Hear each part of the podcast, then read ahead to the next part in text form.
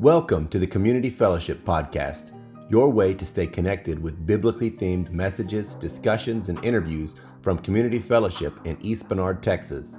Learn more about our church at the cfeb.church website, check us out on social media at CF East Bernard, or attend an in person service at 635 Main Street in East Bernard. We are a local church that works to make the love of Christ for all humanity known to our community and the world. Thanks for tuning in and enjoy this week's content.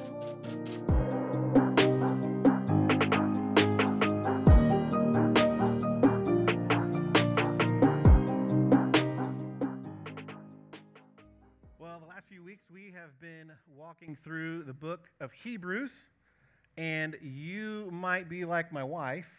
You might go, It seems like you're saying the same thing every week.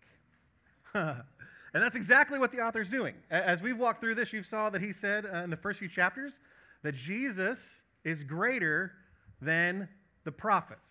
Jesus is greater than the law. Jesus is greater than Moses. Jesus is greater. He's greater. He's greater. He's greater.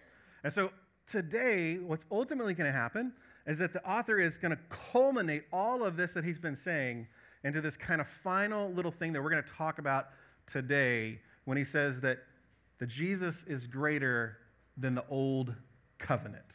And we're going to look at that here in a few minutes. We're going to be in chapter 8. So if you want to start turning there, you can do that. But will you pray with me? Father God, this morning we just want you to come and to speak to us. God, remove me. God, again, let it be all about what you would say to us. Help us to hear with hearts that receive, with minds that are listening, God, to what your word would speak to us. We trust you. We love you. It's in Jesus' name we pray. Amen. So, I uh, personally believe that the 80s was the greatest decade of all time. Look, I'm glad I got a little bit of a fanfare. Um, I mean, soft rock ruled the airwaves, right? I'm a huge soft rock guy, by the way. Soft rock ruled the airwaves. We had uh, the the gym, the bright, cl- bright, bright colored gym clothes that were like in fashion. I don't think I've seen that in a long time. Uh, and then the, there was the end of the Cold War. It was coming to a close, but there was a war that was just heating up in the 80s. And let's see if any of you remember this the Cola Wars. Do you remember this? Coca Cola had been dominant, they had reigned supreme for like 100 years in the cola department, but Pepsi had started to kind of make their way back up, and they were starting to become a, a pretty good cola, and Coca Cola was losing its prominence. And so, to, to fight this, Coca Cola said, All right, we're going to come out with something brand new completely new, and we're going to come out with this thing called New Coke. Do you remember this? New Coke, right? And they boasted that it had, you know, a great flavor and that it was going to be just fantastic. And they, they, they had spent millions of dollars to try to promote New Coke, thinking, okay, this is going to be what puts us back on top. But the people didn't like it, they rejected it. And so, all in all, Coca Cola lost $34 million to their new Coke. And on top of that, the people said, This isn't new. This tastes like the Diet Coke that we've already had, but it's got a little bit more corn syrup in it. So the people rejected it. They couldn't stand what they had had. You know, sometimes new isn't always better. But I want to show you today from Hebrews how the new covenant is absolutely better than the old covenant. And we're going to look at three unique promises that are found in Hebrews chapter 8. So let's begin reading in Hebrews chapter 8, starting in verse 6. But in fact, the ministry Jesus has received is as superior to theirs as the covenant of which he is mediator is superior to the old one, since the new covenant is established on better promises. For if there had been nothing wrong with that first covenant, no place would have been sought for another. But God found fault with the people and said, The days are coming, declares the Lord, when I will make a new covenant with the people of Israel and with the people of Judah. It will not be like the covenant I made with their ancestors when I took them by the hand to lead them out of Egypt, because they did not remain faithful to my covenant. And I turned away from them, declares the Lord. This is the covenant I will establish with the people of Israel after that time, declares the Lord. I will put my laws in their minds and write them on their hearts. I will be their God, and they will be my people. No longer will they teach their neighbor or say to one another, Know the Lord, because they will all know me, from the least of them to the greatest. For I will forgive their wickedness and will remember their sins no more. By calling this covenant new, he has made the first one obsolete. And what is obsolete and outdated will soon disappear. Okay, here's where I want to start. We need to, first of all, let's talk about this question What is a covenant? What is a covenant? If the new covenant is better than the old covenant, we first need to understand what is a covenant. Well, a covenant is basically an agreement made upon by two or more parties that are kind of um, satisfied by some promises that are exchanged back and forth. And there's tons of covenants in the Old Testament. We have personal covenants, like the one that David and Jonathan make as friends. In 1 Samuel 23, they make a covenant, a friendship covenant. We have another political covenant that's made in, in 1 Kings chapter 5, where a couple of kings and, or nations have gathered together and they make a covenant with one another. Okay? But truthfully, for us, the easiest way for us to understand a covenant is one that we still have today the covenant of marriage. Probably the easiest one for us to understand, the easiest one for us to relate to, right? So, in the covenant of marriage, you make particular promises or agreements. Truth is, last night, yesterday, uh, Emily and I looked at ours. We had our own vows. Anybody write their own vows for their marriage? No? A couple? Okay. A couple people. We wrote our own vows, and we actually we hadn't looked at them in a long, long time, and she found them. And so we were looking through them, kind of seeing the things that we had promised to each other. We found one that was absolutely uh, just hilarious. I said something about massaging her belly. We, I have no idea. It was very, very weird. I don't know. It was, it was something that I wrote in my vows. It was very, very, very entertaining for us. Um, but, but the truth is, these vows, right? You've probably, you're probably familiar with the more traditional ones. The one that says, you know, I, Bob, take you, Cindy, uh, to be, to be uh, your husband, to have and to hold from this day forward, for better or for worse, for richer or for poor, sickness and in health, to love and to cherish until death do us part, right? You're probably familiar with those. So these, this is a covenant. They're making promises to one another, and then the covenant is often sealed with something. For example, in a marriage, we know that the covenant is sealed with a ring. You are given the ring, and the ring is a symbol of this covenant, these promises that you have made to one another. Okay? But what we're going to see is that there's some really important covenants that God actually establishes with his people. We have one with Adam and Eve, where God makes a covenant with them. We have one with Noah. You might remember the rainbow is kind of the seal of that promise, of that covenant, that he's never going to flood the earth again. We have a, a covenant that he makes with Abraham. And then we have the, the one that's the most important for us is the one that most of these readers would have understood when the Hebrew author is talking to them. And that's the covenant of the law found through Moses. He was kind of the initiator of that, he was the, the bringer of that. And so, Moses' covenant. But there's one that I think is hilarious. I mean, since we're being silly today a little bit, right? Uh, the one that I think is the best is the, is the seal that was given whenever Ruth becomes Boaz's. Boaz, you might remember in the book of Ruth, Boaz becomes the kinsman redeemer. He purchases Ruth as his wife. Okay, I know that sounds a little weird, but that's customary at the time, all right? But he purchased her as wife, but he had to go through another closer kinsman redeemer. The kinsman redeemer was just a, a family member who was supposed to, if any, if any a man had passed away and he left his wife widowed, the, the kinsman redeemer was supposed to take care of that wife. He was supposed to take care of the one that had, had lost their husband, okay? And so the closest kinsman redeemer lived in the town, and it wasn't Boaz, but Boaz had really wanted to make sure that he took care of her. And so he goes and he makes sure, and he's like, hey, is this going to be okay? Yeah, this is okay, I understand. And then he gives a sandal as a sign of the covenant.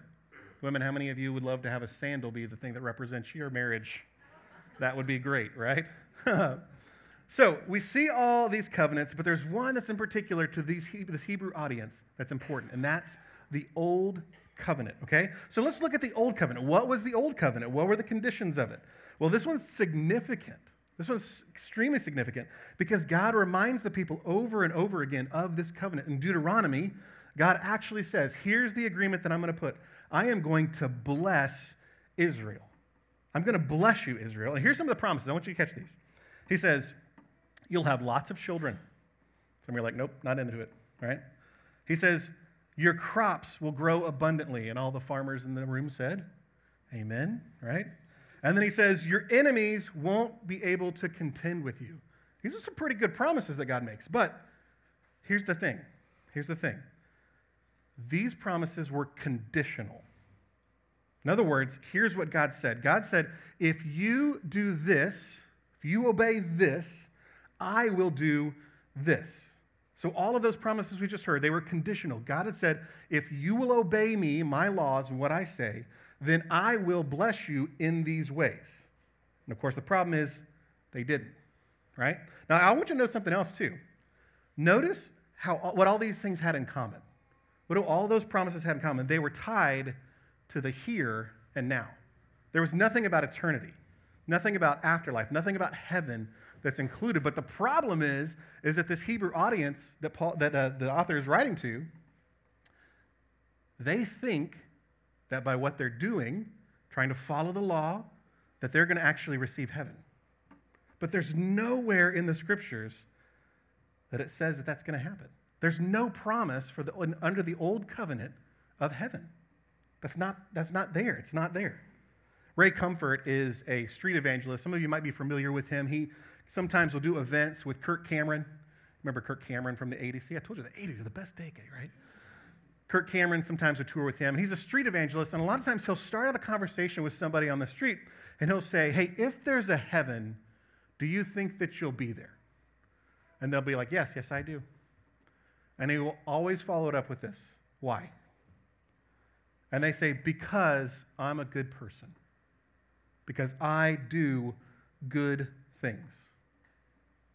But again, the, the, the, problem is there's nowhere that we see in the scriptures where God says, Yeah, if you'll just be a good person, if you'll just be good, then you'll get to go to heaven. It's not there. It's, in fact, it's exactly the opposite. We've talked about this last week. We see that when our sin, our moral failing, when we haven't loved God the way we're supposed to love God, when we haven't loved our neighbor the way we're supposed to love our neighbor, that we actually see that we're separated from God. So the thing that we've earned by our deeds is to be separated from God. We haven't earned heaven, we've earned separation from Him.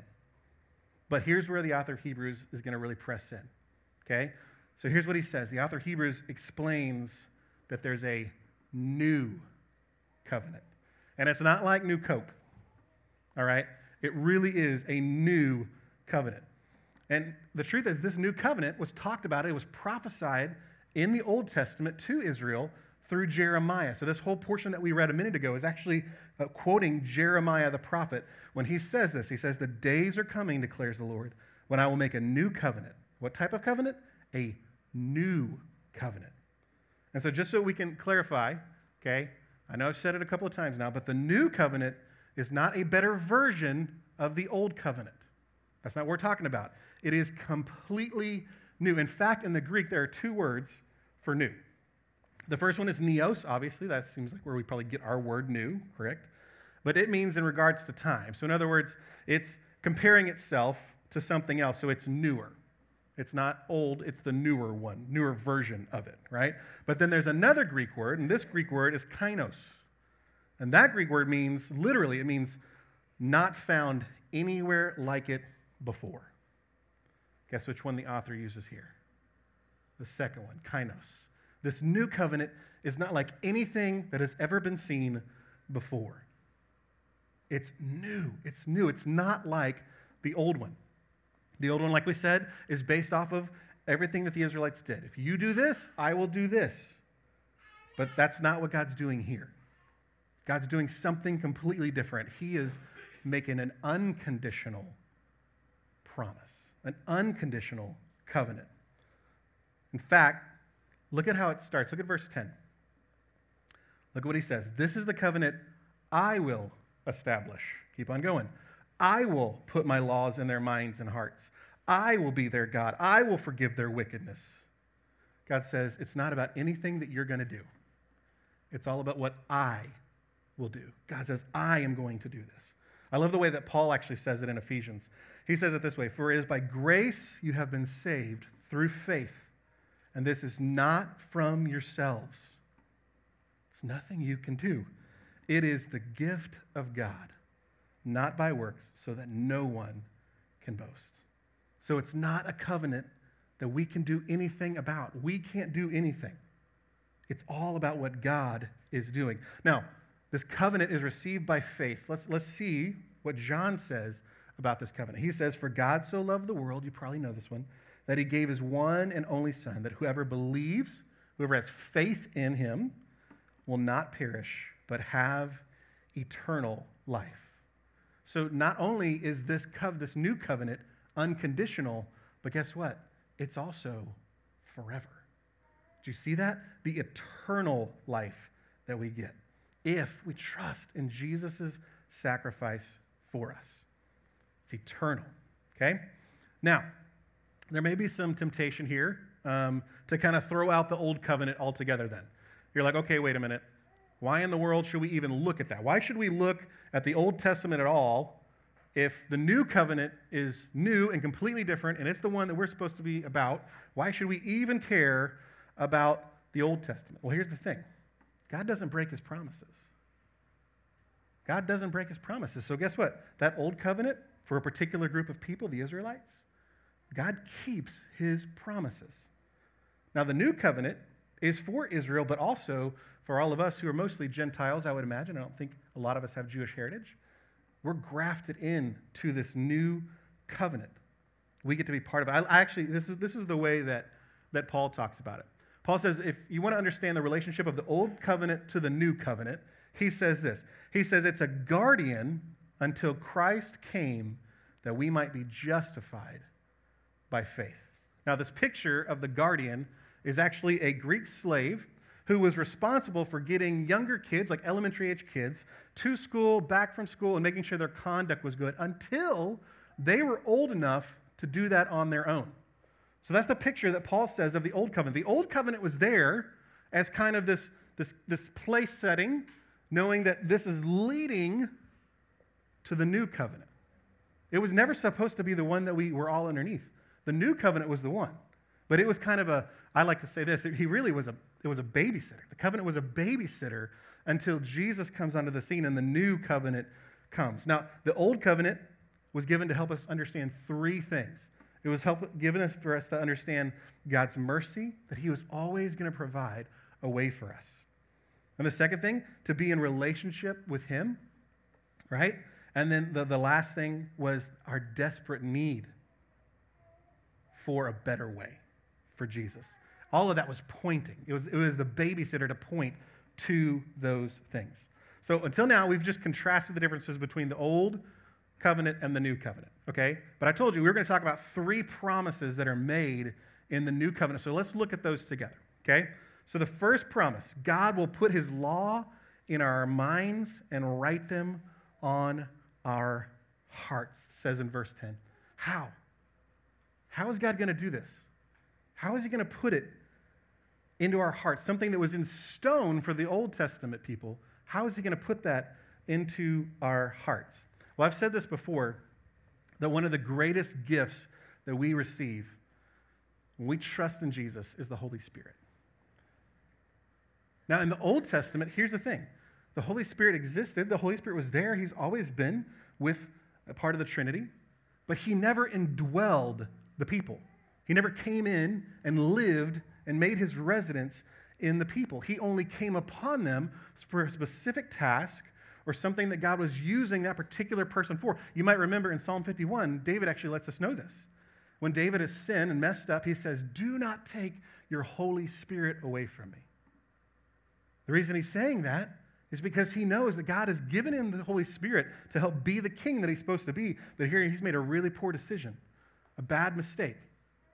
And he's afraid that God's going to take his Holy Spirit. But we can be confident that God indwells us with his Holy Spirit. He comes into us. And the Holy Spirit's job, according to Jesus, let's read. This is in John chapter 16. Jesus says this He says, It's good for you that I'm going away. Unless I go away, the advocate will not come to you, but if I go, I will send him to you. Now, I wonder this. I wonder how many of us, if we were given the option, Jesus for a day, you get to be with him a whole day, a whole 24 hours, you get to spend with Jesus, or to have the Holy Spirit indwell you for your lifetime, which one we would choose? That'd be, that'd be hard, right? Man, Jesus right there with me for a day, talking with Jesus, touching Jesus. That'd be hard. But Jesus says, did you catch what he said? It's good for you that I go away. It's better for you if I leave, because then the Holy Spirit will come and he will indwell you. He'll be with you. And then he goes on. He actually says this in John 16 as well. He says, The Spirit of truth, when he comes, he will guide you into all truth. See, the Holy Spirit is the one who is writing on our hearts and writing on our minds the truths and the commands of God. It's on our hearts under the new covenant. And the Holy Spirit's the one who fulfills that. The second promise God is going to help us experience a deeper relationship with Him. So look at the second part of verse 10 and into 11. It says this I will be their God, and they will be my people. No longer will they teach their neighbor or say to one another, Know the Lord, because they will all know me, from the least of them to the greatest. Now, part of how this specific promise is fulfilled is by Jesus granting us access into the throne room of God, like we talked about last week. Remember, we talked about this picture of Jesus actually, because of what he's done for us, we have access into the throne room of God, and that it is a throne of grace. It's not a throne of judgment, it's not a throne of condemnation, but it is a throne of grace that we can come and we can bring our requests, our prayers to God. And this is what it means to be part of the new covenant, that we're able to go into the Holy of Holies before the Lord and be able to be with Him and have access. But I, I also want to pause right here because um, there's a second idea that, that, we, um, that we get to be in relationship with God. I, I just, just want to pause for a second for us to think about that. You and I get to be in relationship with God Almighty, the creator of galaxies. If we want to, we get to come and we get to bring to Him the things that are going on in our world. That, that's just mind blowing if you think about it.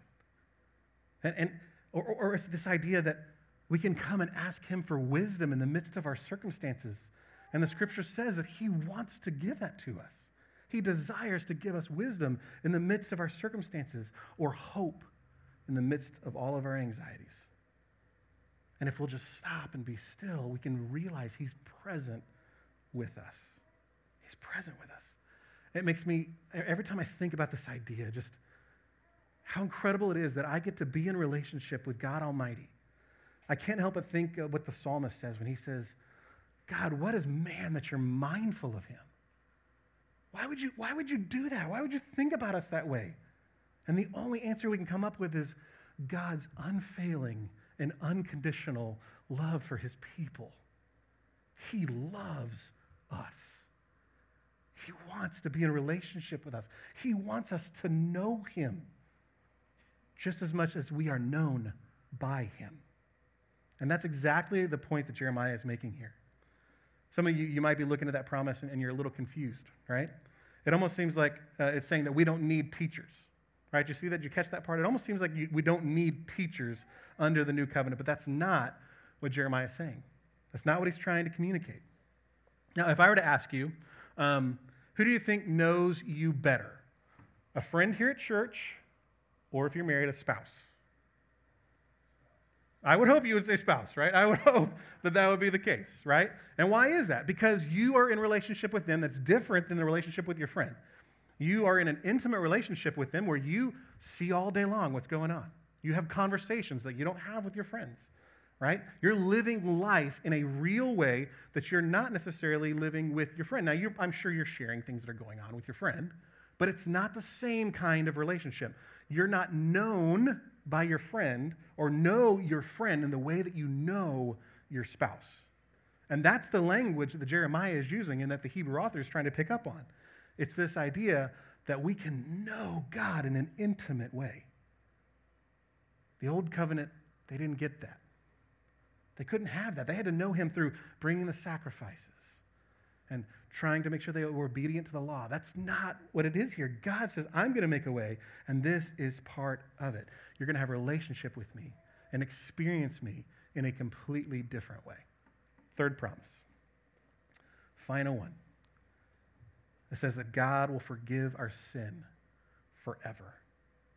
And you might be wondering okay, wait a minute.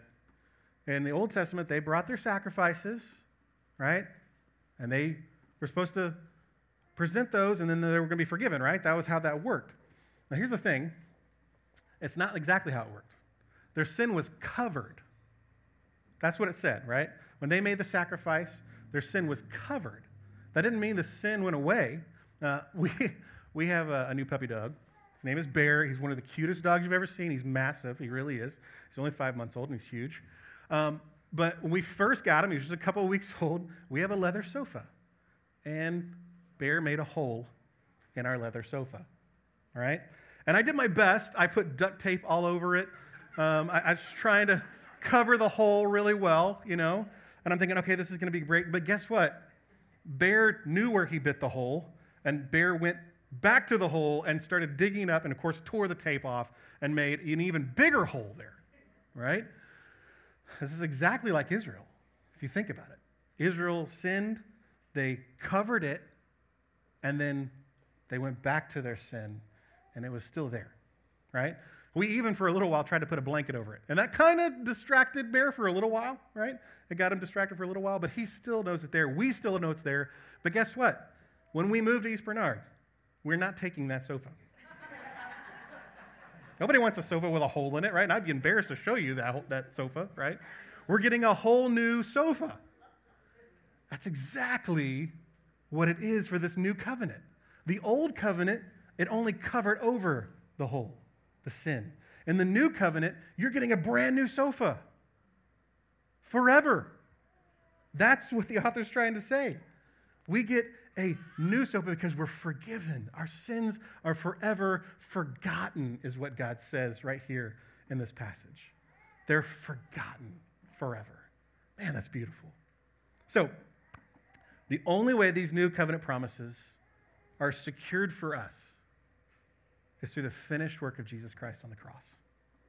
That's the only way that these three promises are fulfilled for us. And so Jesus does that. He puts himself on the cross, sacrifices himself, his life for our life, his death for the death that we deserved. Some of us are trying to live just like those early Jewish believers, these Hebrew believers who are thinking, you know what? If I just if I just live right, then I'll secure my place in heaven. If I just do the right things, I'll secure my place in heaven. We think we're going to earn salvation, but the problem is we can't earn salvation. It's a gift that God has given to us. So stop trying to live in a conditional relationship. Stop trying to, to earn God's favor. God has already given you his favor through Jesus Christ. All you have to do is receive it in faith. All you have to do is say, I trust and believe in what Jesus has done. And these three promises are yours forever. What an incredible, incredible promise. Just trust in what he has done, his unconditional, experiential relationship for you that he secured, and the Holy Spirit living inside of you. Let's pray. Father God, we thank you this morning for the truth we find in the new covenant promises. God, that you have done it for us, that you love us so much that you would make a way for your spirit to be in us. God, for us to be in a deep relationship with you, to experience you, to know you. And Father, for our sins to be forgiven forever. God, I pray that no one would leave this place without knowing and trusting in this very thing. They wouldn't try to live on their own, trying to secure, trying to do better, earn more. But Father, they would trust in what Jesus has already done for them and receive the gift that you've given. We pray this in Jesus' name.